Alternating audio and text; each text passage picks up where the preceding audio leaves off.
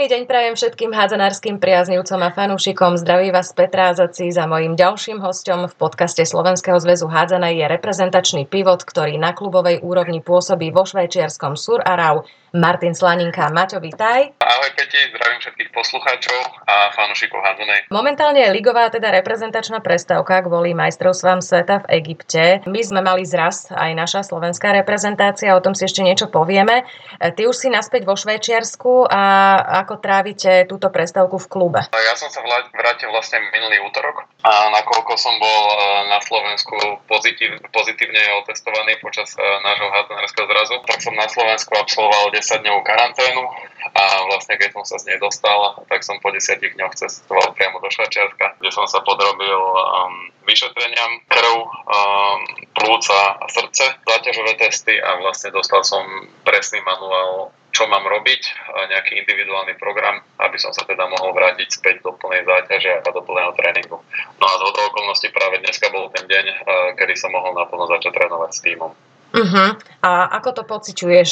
Jednak ten výpadok a e, samozrejme každému tá korona sadne na nejaké iné miesto? Tak e, klamal by som, keby som povedal, že ma to nejako nepoznačilo. Samozrejme na kondičke to cítiť, ale dovolím si tvrdiť, že som už mal predtým nabehané, takže že by som teraz akože na tréningu nejako vôbec nevládal, to nemôžem povedať, a, ale teda cítim, cítim, že sa možno trošku skôr zadýcham ako za bežných okolností, ale myslím si, že mal som z jeden z tých, z tých takých ľahších alebo jemnejších priebehov korony.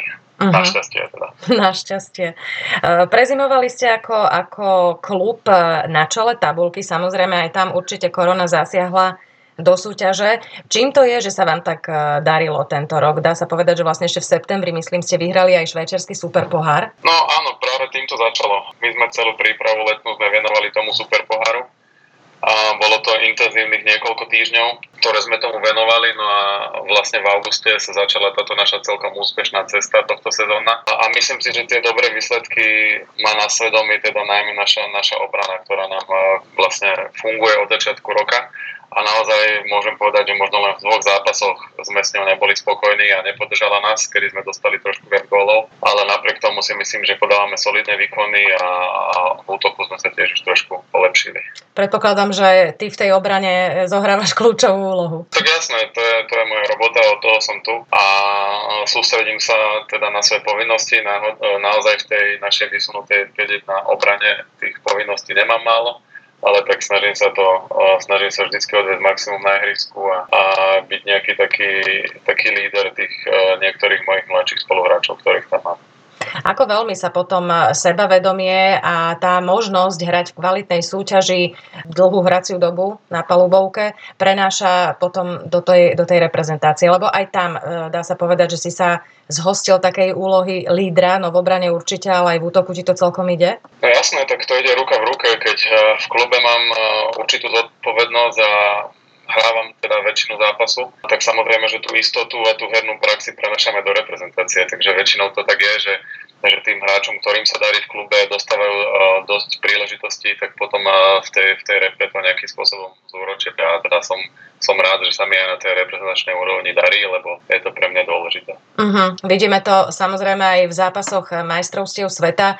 E, naozaj tie najkvalitnejšie reprezentácie pozostávajú z tých najkvalitnejších vlastne jednotlivcov a tí jednotlivci zase hrávajú v tých najkvalitnejších súťažiach. To je taký no. Samozrejme, ale myslím, že hrať na nejakom e, výbornom klube a v výbornej lige nie je to najhlavnejšie. Akoby ten, ten hráč na tom ihrisku musí cítiť dobre, hej. Uh-huh. A to ide teda, za to je zodpovedný tréner, spoluhráči a to sa proste každý, každá táto súčasť je nejaká jedna skladačka puzzle, ktorá musia do seba správne zapadať a musí tvoriť nejaký obraz hry, aby sme si to vedeli užiť na tom ihrisku a aby sme vedeli, vedeli ukázať to, čo vieme lebo môžem byť darmo v dobrom klube, v dobrej lige, keď si napríklad nesadnem s trénerom alebo nesadnem si do spoluhráčmi v kabine je nejaký problém necítim sa dobre, samozrejme tie výkony tomu zodpovedajú a ja mám teda šťastie posledných niekoľko rokov, že som mal vždycky, vždycky som si sadol s trénerom, vždycky som mal dobrých spoluhráčov, takže toto je čosi, na čo sa nemôžem stiažovať.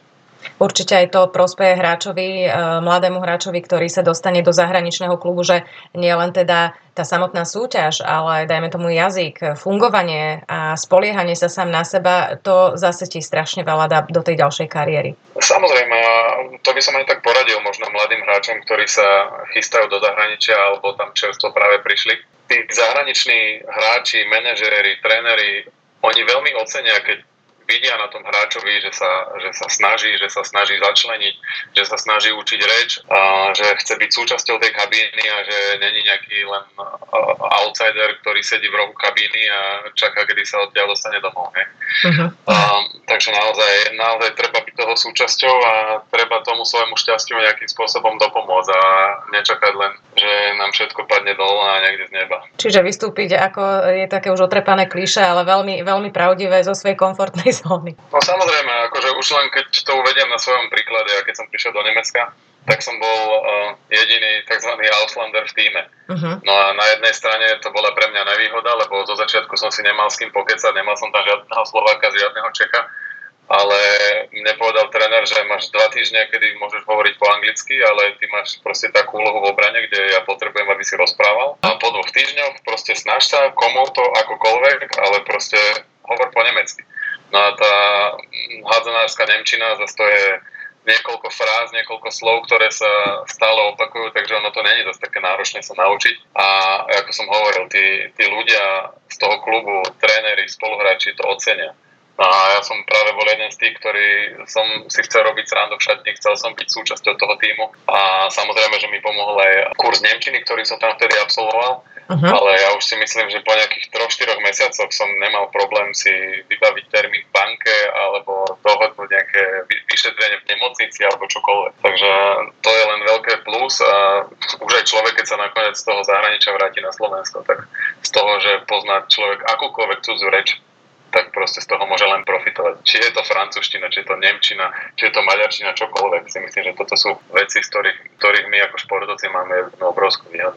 To si povedal krásne, to vyznelo jak pozvanka. Poďme mladí, skúste, naučte sa, spoliehajte sa na seba a pôjdete výkonnostne hore. E, poďme teraz k šampionátu. Určite všetci sledujeme zápasy. Ako Švajčiari privítali možnosť štartovať na majstrovstvách sveta v Egypte namiesto Američanov, ktorí teda nemohli cestovať kvôli covidu. Ako tam reagovali médiá a vôbec čo tam nastalo? Oni s tým akoby trošku rátali. Oni boli stále spolu, oni trénovali a oni stále videli nejakú výskierku nádeje, že, že sa to môže stať. Oni boli druhý v poradí, ktorí čakali na voľnú miestenku a ako náhle sa odhlasili teda Češi, na, namiesto nich uh, išli na šampióna Severní Macedónci a vedeli, že oni sú vlastne tí ďalší v poradí a už sa tak šuškalo, že Amerika má teda veľa pozitívnych prípadov, tak oni už tým začali rátať, ako by tam išli No a vlastne už keď sa im to naozaj potvrdilo na 100%, tak mne sa zdá, že to bola otázka nejakých 24 hodín, kedy oni sa opalili, nastúpili do lietadla a odleteli do Egypta. E, takže to bolo super, no a samozrejme média, média to vnímajú, majú tu najlepšie, e, jedného z najlepších hráčov nemeckej Bundesligy, Andyho Schmidta. Uh-huh. Um, on, je tu, on je tu veľká hviezda, tí ľudia si ho vážia, veď naozaj tie detská na tréningoch trénujú v jeho dresoch neustále. Takže je to veľká vec a tá hádzana sa tu dostáva do popredia a myslím si, že to, ako hrali a to, ako bojovali a to, že odchádzajú z majstrovstiev sveta s troma víťazstvami, to môže urobiť len dobrú reklamu hádzanej v tejto krajine. No to úplne súhlasím. Ako Andy Schmidt je určite obľúbený hlavne e, pre nás, pre pivotov, pretože čo on dokáže, čo on dokáže na jednom metri urobiť s akýmkoľvek pivotom. Osobne najradšej som mala jeho v kombinácii s Biarte Mirholom a strašne som sa tešila práve z postupu Švajčiarov, nielen teda, že tam e, za nich hráva aj syn nášho bývalého brankára Luba Švajlena, čo je, čo je paráda, ale taktiež práve som to prijala Andymu Schmidtovi, že on má tú smolu, že Švajčiari nepostupujú pravidelne na vrcholné podujatia a on tam jednoznačne patrí, ale to je samozrejme iba môj názor, že je to jedna z najlepších stredných spojok vôbec na svete. Zahral by si ano. si s Andym, že? No samozrejme, ktorý pivot by si s ním nezahral, ako, ale to nie sú len prihrávky do pivota, to je prehľad, prehľad hry, to, to je strelba z diálky, strelba z preskokov, organizácia, to je neskutočné, že ten chlap je prototyp strednej spojky. Perfektný je, hej. Uh, máš ty aj na svetovom šampionáte nejakého svojho favorita, alebo respektíve hra ktorého týmu tebe najviac imponuje? Musím sa priznať, že som na týchto majstrovstvách sveta som fanúšikom Maďarov. Uh-huh. Naozaj sa mi páči, ako hrajú a pre mňa Banidy na pivote je jeden z najlepších pivotov v súčasnosti. Ty si vlastne nebol teraz v repre v tých uplynulých dňoch? Uh, nie, nebol som. Čiže vlastne tebe ušli aj dva zápasy e, s maďarským výberom do 21 rokov, keď teda spomínaš Maďarov. E, sledoval si našich chalanov, ako sa im darilo? Samozrejme, výsledky viem. Písal som si s viacerými, ako sa im darilo. Viem, že, viem, že Šimon Machar nás pekne reprezentoval na pivote, lebo že tam nahádzal pár golov. Uh-huh. Takže toto cez toho pozdravujem. Ale bol som, uh, bol som v kontakte aj s ostatnými, čiže viem, čo išlo išlo. A počul som aj nejaké reakcie od chalanov, ako fungovala obrana a ja, vlastne na čom by sme veľmi radi zapracovali a čo by sme chceli zlepšiť. Kto ťa nahradil v obrane tam na Zadákovi? Lebo vám to tam celkom dobre išlo aj e, s Jakubom Mikitom, čo som naposledy videla? Akože ešte, ešte kým som bol e, na zraze, tak sme sa vlastne na Zadákovi počili ja, Šimon Macháč, e, Kubo Mikita a Oto Kancel. Sem tam ešte Luky Urban ale uh-huh. to presne ako sa ako poskladal uh, tréner Kukučka tieto, tieto dvojice zadákov počas, uh, priamo počas zápasu, to som nevedel ale myslím si, že teda minimálne v tom prvom zápase začínal Šimon s Kubou. V marci my ako reprezentácia vlastne odohráme tri zápasy Eurocupu, respektíve v marci apríli, proti Španielsku, postupne Maďarsku a Chorvátsku. To sú teda súpery z absolútnej špičky. Aké sú naše najsilnejšie zbranie proti týmto kvalitným súperom podľa teba? Tak hrať zo zabezpečenej obrany. Myslím, že tú obranu vieme hrať, tá naša 6-0. Vieme pokryť brankovisko, vieme byť agresívni a spolupráci s našimi brankármi my máme snať, snať 5 brankárov, ktorí sú, ktorí sú naozaj extra trieda a, a tí nám kryjú chrbať v každom zápase. Uh-huh. Takže to je super. No a odtiaľ, odtiaľ vyražať do protiútoku a proste hrať presne tak, ako sa hrá teraz moderná hádzana. To vidíme na tých majstrovstvách. Ako na teba, ako na hráča pôsobí, keď sa teraz momentálne už, už dlhé mesiace hra bez divákov, keď vlastne uh, počuť každý zvuk na palubovke, aj na lavičke, každý pokyn trénera, ale z hľadiska je tam ticho, je tam mŕtvo. Je to také zvláštne. Samozrejme, je to, je to zvláštne už uh, samozrejme pre mňa ako hráča, je to zvláštne, keď som, keď som v hale, žiaden divák. A je to pre mňa zvláštne ako diváka, keď sledujem tie live streamy alebo sledujem tie prenosy tých zápasov. Diváci mi tam chýbajú, ale zase na druhej strane sme v takej situácii, v akej sme momentálne a treba to rešpektovať a veriť tomu, že sa to čím skôr, čím skôr skončí a budeme môcť nastúpiť do toho nášho normálneho bežného, veselého života. Čo celkovo je pre teba v tomto korona období najťažšie? Čo, čo tak najviac ti asi prekáža z toho celého? Taká tá možnosť cestovať a možnosť toho, aby proste kedykoľvek nás prišiel niekto navštíviť, tak ako tomu bolo doteraz, či už uh, moji rodičia, alebo svokrovci, alebo kamoši, prípadne sestra. To mi chýba, že vlastne nie je to také jednoduché, alebo je to takmer nemožné, aby proste človek prišiel sem a mohol si užiť tú svoju rodinu bez karantény, bez sledovania, bez ohlasovania niekam. A vlastne aj to cestovanie teraz v rámci toho Švajčiarska je, akože kvázi je to možné, ale samozrejme, že sú tu obmedzenia a veľa vecí je zatvorených, samozrejme. Takže toto mi chýba. Chýba mi takéto sociálne vyžitie. My tiež samozrejme ani, ani s týmom sa nemôžeme stretovať mimo haly. Čiže vlastne my sa vydávame na tréningoch, samozrejme, že niekedy v šatni posedíme, ale ale niečo také, že spoločne ako, ako tým uh, niekam von a dať si jedno piva, tak to, tak to bohužiaľ teraz nie je možné. Uh-huh. A v čom sú Švajčiari, čo sa týka korona opatrení iní, ako, ako je to u nás? Ty si vlastne bol aj tam, aj tam, čiže môžeš to porovnať? No, hlavne, čo sa tej prvej vlny týkalo, vlastne na Slovensku boli hneď od začiatku veľmi striktné, striktné tie opatrenia a vlastne vo Švajčiarsku to bolo zo začiatku také voľné, ako zo začiatku neboli ani rúška povinnosťou. A oni si to obhajovali tým, že sa báli, že keby tie rúška práve zaviedli, tak ľudia by prestali rešpektovať, aby dodržiavali odstup a tieto záležitosti. Takže vlastne toto sa dlho fungovalo bez rúšok, toto bolo vlastne všetko otvorené. No a potom, potom prišiel taký sek, kde sa to zavrelo, no a ja keď som hovoril, že no vlastne, že tieto isté obmedzenia sú aj na Slovensku a vtedy proste sa tak vo veľkom diskutovalo, že koľko je nakazených denne, koľko je tých, ktorí boj s koronou prehrali ja som vtedy hovoril, že áno, že my máme všetko zavreté a že pritom máme proste dokopy 29 nejakých obetí a pár tisícok len nakazených, tak oni tomu neverili a vtedy som si hovoril, že, že jak, fajn, jak fajn sme vlastne tú prvú vlnu zvládli ako Slovensko. Uh-huh. No a potom prišla druhá vlna a vlastne sa to zosypalo všade rovnako. Možno niekde na Slovensku má niekto nejaký pocit, že že na Slovensku sme extrémne obmedzovaní a, a tak ďalej, že, že sa nás to týka viac, ale proste nie je to tak. V celej Európe sú tie obmedzenia veľmi podobné a ja teraz, jak som vlastne e, cestoval autom zo Slovenska do Švajčiarska, prechádzal som Rakúskom a Nemeckom, tak som si vlastne tie podmienky hry čítal, čo vlastne musím splniť, aby som vôbec mohol prekročiť hranice, aké povolenie potrebujem, aké, kde sa mám nahlásiť a tak ďalej. Našťastie, keď som len tranzitoval, tak som mnoho z toho nepotreboval, ale proste tie, tie obmedzenia sú teda všade rovnaké. A vlastne teraz vo Švajčiarsku sme sa tiež dostali do toho stavu, že sú tu zavreté všetky obchody, okrem teda potravy, drogerie a lekárni pumpy sú otvorené a trénovať môžu len tí, ktorí si hádzanou alebo športom zarábajú. Čiže akože profesionáli prvej ligy môžu trénovať, ale napríklad druhá liga hádzanárska, čo je, tak tí nemôžu sa vôbec stretnúť ani v hale, že nemôžu mať ani nejaké tréningy, kde by sa stretávali po piati a dodržiavali by rozostupy a tak ďalej. Proste toto všetko je stopnuté. Juniori majú tiež stopnuté tréningy a stopnuté zápasy. Tam je to zase trošku ináč nastavené pri junioroch do 16 rokov môžu trénovať s nejakými obmedzeniami, ale uh-huh. tí, ktorí majú chalani viac ako 16 rokov, tak tí trénovať nemôžu. Takže je to, je to zložité, je to zložité všade. A tak by som povedal, že s, s veľmi malými odlišnosťami je to všade rovné. Ty si urastený dvojmetrový chlapisko, pokojne by si splňal parametre aj spojky. Ako si sa ty vlastne dostal do pivota? Povedzme si rovno, že o tento post sa teda deti až tak netrhajú, veľa bitky, málo lopt. No, ja som začal hrať hádzanú až ako 13 ročný mám pocit, takže mňa vtedy upratali do pivota, aby som nezavadzal. A, a ono, mi to, ono mi to tam nejako prischlo.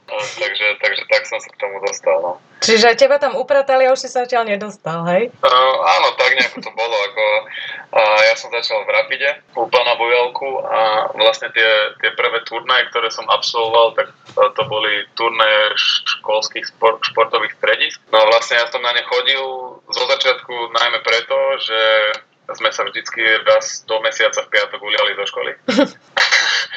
No a tam ma vtedy postavili do pivota a v obrane som mal nejakú úlohu, že som tam mal blokovať alebo niekomu tam zavádzať a vlastne sme skončili, proste turnaj nejako dopadol a ja som za celý turnaj nedostal ani jednu prihrávku, nedostal som ani jeden gól, ale v obrane som sa asi fakt nejako vedel postaviť a vedel som tam niečo zablokovať alebo niečo, tak som mal taký, taký dobrý pocit z toho, že som asi, že som teda bol užitočný. A nejako som pri tom ostal a čím, čím ďalej som, som sa na tú hádzanú sústredil a čím viac som je venoval, tak tým, tým viac som sa v nej zlepšoval a, a vlastne ma to drží až doteraz. A ešte stále vo svojich 31 rokoch som teda profesionálny hádzanár, čo si čo si užívam a viem, že, viem, že nie každý má toto šťastie. To si povedal veľmi pekne. Ono v podstate, ja ťa v tomto chápem, pretože väčšina ľudí je takých, že, že chce niečo tvoriť a dávať tie góly silou mocou a ja toto chápem. Ja, ja som si tiež vedela deštruktáž a tieto veci užiť a tiež v obrane som si to vlastne vedela užiť. Čiže ten post pivota tiež nie je pre každého. To je pre určité typy ľudí asi.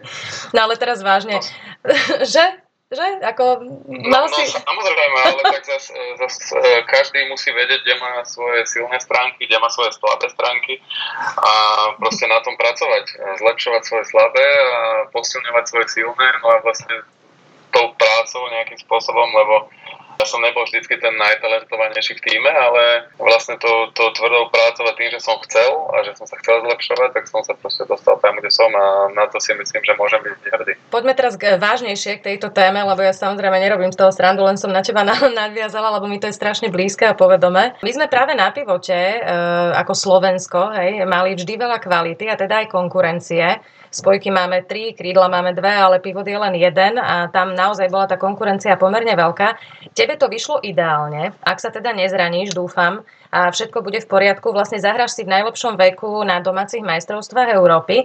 Ktorého ty zo slovenských pivotov považuješ za takého najväčšieho konkurenta? Ja neviem, proste sme konkurenti, pivoti. Nie sme. Práve, že hm. podľa, mňa, podľa mňa my sme, my sme spoluhráči a ja vlastne celý život, neviem, či mám také šťastie, alebo proste bol som v takých tímoch. Ja so všetkými pivotmi, v každom týme, kde som hral, som si vždy najlepšie vychádzal. A pre mňa je druhý pivot konkurencia v tom slova zmysle, že ma to keby žene dopredu a chcem byť lepší a chcem, chcem sa ukázať, ale zase ja tomu druhému pivotovi doprajem. A proste keď je niekto na ihrisku a ja na lavičke a vidím, že sa mu darí, vidím, že dáva góly, vidím, že to, do toho dáva všetko, tak som ten prvý, ktorý mu fandí a ten prvý, ktorý mu bude držať uterák na timeoute a ten prvý, ktorý mu podá vodu. Ja to vôbec neberiem ako nejaký konkurenčný boj, ja to práve že berem, že my na tom pivote, my sme iní. Proste tak, jak si to povedala ty, my tam, Súhlasím. my tam bijeme celý zápas s niekým. My, my stojíme na šaske v cudzej obrane celý zápas áno, a proste takisto, ak brankári sú troška iní, tak aj my sme trošku iní. A ja si myslím, že, že tí pivoti držíme spolu. Úplne krásne no. si to povedal. Uh, máš alebo mal si na pivote nejaký vzor? Toto akože keď, e, keď si to tak spätne spomínam, tak ja si ani som nemal. Ja si pamätám, že ešte jeden tréner VŠKP nám ukazoval videa Magnusa Wislandera, ešte kým hrával v Kíli alebo za švedskú repre, uh-huh. a, ale, ale nejako som si, nejako som sledoval každého a vždycky, keď sa mi niečo zapáčilo, tak som, som to snažil, snažil kopírovať, ale možno, možno nie len od tých najlepších som sa učil, ale strašne veľa mi dali práve spoluhráči, že keď som videl, že v tomto je ten človek lepší ako ja, tak som sa, skúšal som obkúkávať trošku a skúšal som, skúšal som robiť to, čo on a skúšal som byť lepší v tom. Takže, že by som mal nejakého konkrétneho, že by som ti teraz z rukava vysypal, ktorý bol môj vzor, to asi nie, ale všeobecne, hlavne ktorých pivotov mám veľmi rád, tak sú tí, čo vedia dávať góly v útoku, ale sú veľmi platní v obrane a bránia na Dadakovi, lebo práve tí pivoti, ktorí, ktorí hrajú len v útoku, tí sú mi práve na nemoc sympatickí. Zase súhlasím. Áno, sú aj samozrejme dva druhy pivotov. Ja som si všimla hlavne teraz, ako sa zdynamizovali pravidla, že tá hádzana je strašne rýchla, že uh, tí mladí pivoti často hrajú na seba, že tam pobehujú vzadu a potom sú e, typy pivotov, ktoré vlastne pripravujú prespojky situácie, hej? že teda tie clony a, a zatlačia tú obranu poriadne, aby tam niekto mohol vystreliť z 8 metrov a nikto mu nevysel na ruke. Ty by si sa skôr kam zaradil? Ja som akože, možno celý život som bol trošku viac ten, ktorý robil pre ostatných a robil nejakú tú čiernu robotu, uh-huh. ale ono to záleží od tej konkrétnej hernej kombinácie, ktorá sa hrá, lebo v každej z nich máme my ako pivoti nejakú úlohu. Hej? Niekedy je to urobiť odblok, blok, niekedy zatlačiť protihráča na šesku, niekedy bežať do voľného priestoru a pýtať si loptu a samozrejme e, byť nebezpečný, strieľať. Takže tie úlohy sú rôzne a že by som sa nejako vedel charakterizovať, aká tá útočná je moja, to asi. Jasné, všeho chuť. E, počas svojej doterajšej kariéry si ty vlastne vyskúšal aj teda slovenskú domácu súťaž, tiež Nemecko a teraz Švajčiarsko. E, ak by si ich mal porovnať, v čom sú také najväčšie rozdiely? Musím povedať, že vtedy ešte keď som hrával na Slovensku, tak ja mám na to veľmi veľmi pekné spomienky a myslím si, že tá liga vtedy bola naozaj veľmi silná. A aj potom, ako som prestúpil do Topolčian, tak vlastne vždycky sme hrali semifinále playoff. A raz toho bolo teda druhé miesto, raz tretie. A si myslím, že tie zápasy vtedy s Lovcom a s Prešovom mali úžasný náboj a úžasnú atmosféru. Samozrejme, nielen tieto dva mančafty boli kvalitné vtedy. No možno, možno som tú Slovenskú ligu v poslednej dobe troška, troška menej sledoval, takže ja nemôžem hodnotiť, aká je, aká je kvalita ligy teraz, alebo čo si o tom myslím. To, do, toho, do tejto role by som sa ani nechcel pasovať. Uh-huh. Ja len by som povedal, že, že vtedy, keď som na tom Slovensku hrával, tak tá liga bola kvalitná a vtedy mi to vyhovovalo hrať v tej lige, alebo by som to opísal. No a samozrejme, keď som dostal ponuku ísť do zahraničia, do Nemecka, vtedy, keď som podpisoval s Ludwigshafenom, tak oni boli ešte v prvej lige. Predtým, ako som tam vlastne, už som podpísal zmluvu a predtým, ako som prišiel, vypadli do druhej. Takže som si zahral dva roky v druhej lige. No teda ten môj druhý rok sme postúpili do prvej, ale tak vtedy som ja zase prestúpil do Švajčiarska, takže zahral som si dva roky druhú Bundesligu, teraz štvrtý rok hrám Švajčiarsku ligu a musím povedať, že tieto dve ligy sú, čo sa kvality týka, veľmi podobné. Tie naozaj tých prvých 6-7 tímov zo Švajčiarskej ligy a, a tá špička tej uh, druhej Bundesligy, uh-huh. si, si to vedeli rozdať vo vyrovnaných zápasoch. A len tá druhá Bundesliga oproti švajčiarskej je veľmi, veľmi náročná. Nie len tým, že proste každý môže poraziť každého, ale vtedy, keď som tam bol ja, tak bolo 21 tímov v lige, to znamená, my sme hrali 40 zápasov len ligových za sezónu a tie týmy z druhej ligy nemajú zrejme taký budget a Ludvík zase tiež vtedy nemal aby na zápasy lietal alebo podobne. Takže my keď sme hrali vlastne niekde na severe, Pad Švartal alebo v Rostoku, tak my sme cestovali o deň skôr. Uh-huh. To znamená, že pondelok, pondelok sme odchádzali z domu, na pol ceste sme mali niekde obed, potom krátky tréning, ubytovali sme sa, opäť ráno na druhý deň nejaký tréning, potom zápas. No a cestovali sme naspäť a prišli sme domov v nedelu pred obedom. No vlastne, že ten celý víkend sme neboli doma, celý víkend sme boli na cestách. No a to vlastne tuto vo Švajčiarsku sa mi nestáva. Hej, moja najdlhšia cesta na zápas trvá hodinu a pol. Takže toto ja si neviem, neviem vynachváliť, tento, tento švajčiarsky hadzonársky život. A jak to vnímajú Švajčari zase zas inak ako ja, lebo raz sme hrali pohár v Ženeve a to je nejak 3 hodinky autobusom, tak moji spoluhráči si brali do autobusu Paplon, už PlayStation, aby to teda tie 3 hodiny zvládli, ale že no chlapci, že keby ste hrávali v Nemecku, vy tam umrete. Ja, ja si pamätám, že keď som pred pár rokmi komentovala Ligu majstrov, kde hral vtedy Wakertun alebo Kadeten Schaffhausen, jednotliví hráči mali rôznych sponzorov. Keď som si robila prípravu, ja som pozerala na to, aj na dresoch to mali každý niečo iné, bolo to také zvláštne, ešte som to predtým nevidela. Funguje to takto doteraz, alebo ako fungujú také tie najlepšie švajčiarske kluby? Sú plne profesionálne, alebo máte to nejako rozdelené? Myslím, že, že naozaj tá prvá štvorka, prvá peťka sú profesionálne týmy. Ono ten e, personál, šponzor, ono to funguje, je, je to sponzor, ktorý nedáva možno také veľké peniaze, ako tí sponzory, ktorí sú bežne na dresoch, ktorí majú všetci rovnaké, hej, keď mm-hmm. už mhm. sa teda konkrétne o dresov bavíme. Ale je to sponzor, ktorý dá nejakú menšiu čiastku na sezónu, ale proste nevidie z toho, aby mohol mať banner na každom zápase, ale dá si teda meno svojej firmy alebo to, čo by tam teda chcel prezentovať, si dá na, na dres konkrétneho hráča. No ono sa to tak hovorí, že ja mám tiež hodou okolností takéhoto personálneho sponzora a ja mám, ja mám Hirslanden Clinic, čo je súkromná nemocnica a ja viem, že to tak funguje, že ja ich akoby prezentujem, prezentujem ich meno uh-huh. ale oni sa akoby nepodielajú na mojom plate alebo nedostávam od nich ja nejaké peniaze, ale proste oni posielajú tie peniaze na klub. Čiže to vlastne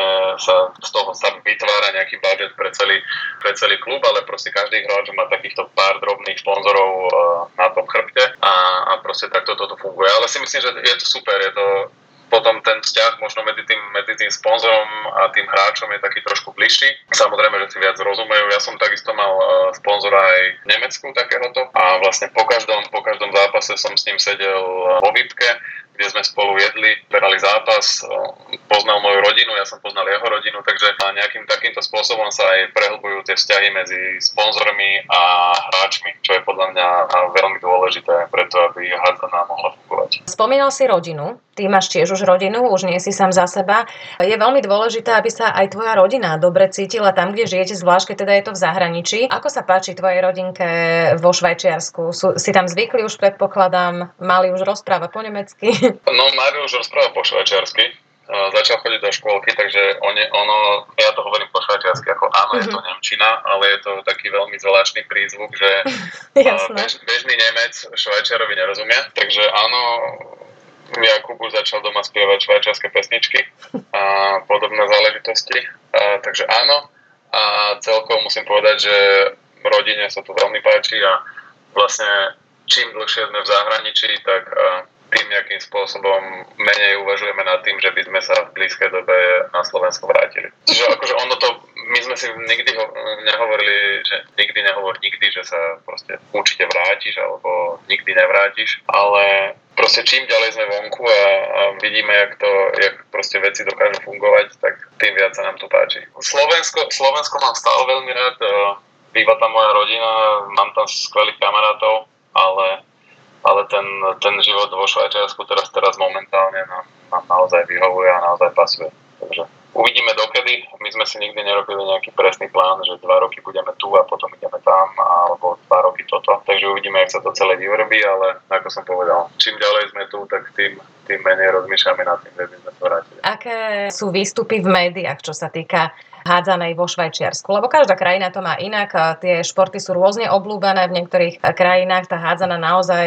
je topka, patrí medzi top športy. U nás je to troška poslabšie. Tak ako je to vo Švajčiarsku? Tá hádzana sa tiež pomaličky dere nahor. Myslím, že vo Švajčiarsku začína byť viac a viac populárna. Myslím si, že tieto majstrovstvá tomu len pomôžu, ale samozrejme e, šport číslo jedna je tu futbal, ako takmer všade v Európe ale že by som si všimol, že nejako ináč k tomu médiá pristupujú ako napríklad na Slovensku alebo v Nemecku, nemyslím si. Tiež sú zápasy v televízii s komentárom každý jeden zápas z našej ligy si vie človek pozrieť online na streame. Píše sa o tom v novinách, robia sa tlačové konferencie, novinári majú o, tom, o to záujem vždycky po našom zápase, ide to do regionálnych novín. Takže myslím si, že tá propagácia hádzanej, čo sa týka, čo sa týka médií vo Švajčiarsku je na, na dobrej úrovni, ale nemyslím si, že je to nejako, nejako ináč alebo viac tlačené ako napríklad teda na Slovensku. Ja viem, že zatiaľ je to hudba budúcnosti, aj som to spomínala, že zatiaľ si v najlepších eh, hráčských rokoch, ale eh, rozmýšľal si už, eh, čo budeš robiť napríklad po skončení aktívnej hráčskej kariéry, či ťa to ťahá skôr na tú trenerskú lavičku, alebo funkcionárskú stoličku, alebo teda rozhodca, či možno komentátor, média, alebo to bude možno niečo mimo hádzanej? Ja som celý život vlastne tej hádzanej nejakým spôsobom venoval, popri tom, ako som, ako som študoval na Slovensku, ale vlastne odkedy som vysokú školu skončil, tak odtedy som bol profesionálny hádzanár, takže ja by som veľmi rád pri tej hádzanej ostal. Vlastne odkedy som tu vo Švajčiarsku, tak mám možnosť trénovať juniorov a už, už prvý rok, čo som tu bol, tak som mal vlastný tým, nejaký B manča, to 15 rokov a vlastne teraz som už druhým rokom asistent trénera u starších dorastencov a stihol som si popri, popri tom všetkom ešte urobiť e, B licenciu túto vo Švajčiarsku. Super. Takže naozaj by som sa, by som sa chcel uberať touto cestou. Uvidím teda, ako mi to pôjde. Tiež si nerobím nejaké, nejaké časové plány, že o dva roky robiť to a tak ďalej. Uvidím, jak to všetko pôjde, ale možno taká, taká cesta nejakého po aktívnej kariére, možno nejakého hrajúceho trénera niekde v nižšej lige, ak by bol teda o mňa záujem a potom teda chcel by som naozaj sa venovať uh, trénerskej kariére a by som si sám seba vedel predstaviť ako, ako trénera, ale ako si povedala, je to teda hudba budúcnosti, ale robím všetko preto, aby sa mi tento sen raz uskutočnil. Super a hlavne využívaš ten čas a budeš môcť vlastne využiť aj skúsenosti, takže jedno s druhým. Samozrejme, e, najdôležitejšie, čo nás čaká už v podstate o necelý rok, sú domáce majstrovstvá Európy, ktoré vlastne budú v januári toho budúceho roka. Čo to pre teba znamená môcť sa predstaviť pred slovenským publikom? Tak splnený sen si na majstrovstvách v domácej krajine. Viem si to predstaviť, že to bude úžasné. Len, len teda dúfam, že sa dovtedy celá tá, tá situácia s koronou natoľko umúdri alebo vyrieši, alebo jak by som to povedal, aby tam teda tí diváci mohli byť a mohli nás na dopredu. A verím, že to bude taký nejaký náš, nejaký náš štart, kedy sa postupne začneme kvalifikovať aj na vrcholné podujatia, ktoré neorganizujeme my sami. To si povedal krásne. Maťo, budem držať palce samozrejme e, celej reprezentácii, aj tebe konkrétne. Hlavne teda zdravičko, e, žiadne zranenia, už žiadna korona, už si to teda prekonal. No a nech sa ti samozrejme darí. Všetko dobre ti prajem. Ďakujem krásne. Veľmi pekne ďakujem a ja. Prajem ti ešte teda pekný večer, veľa zdravička a pozdravujem teda ešte raz všetkých poslucháčov. Majte sa pekne a buďte zdraví.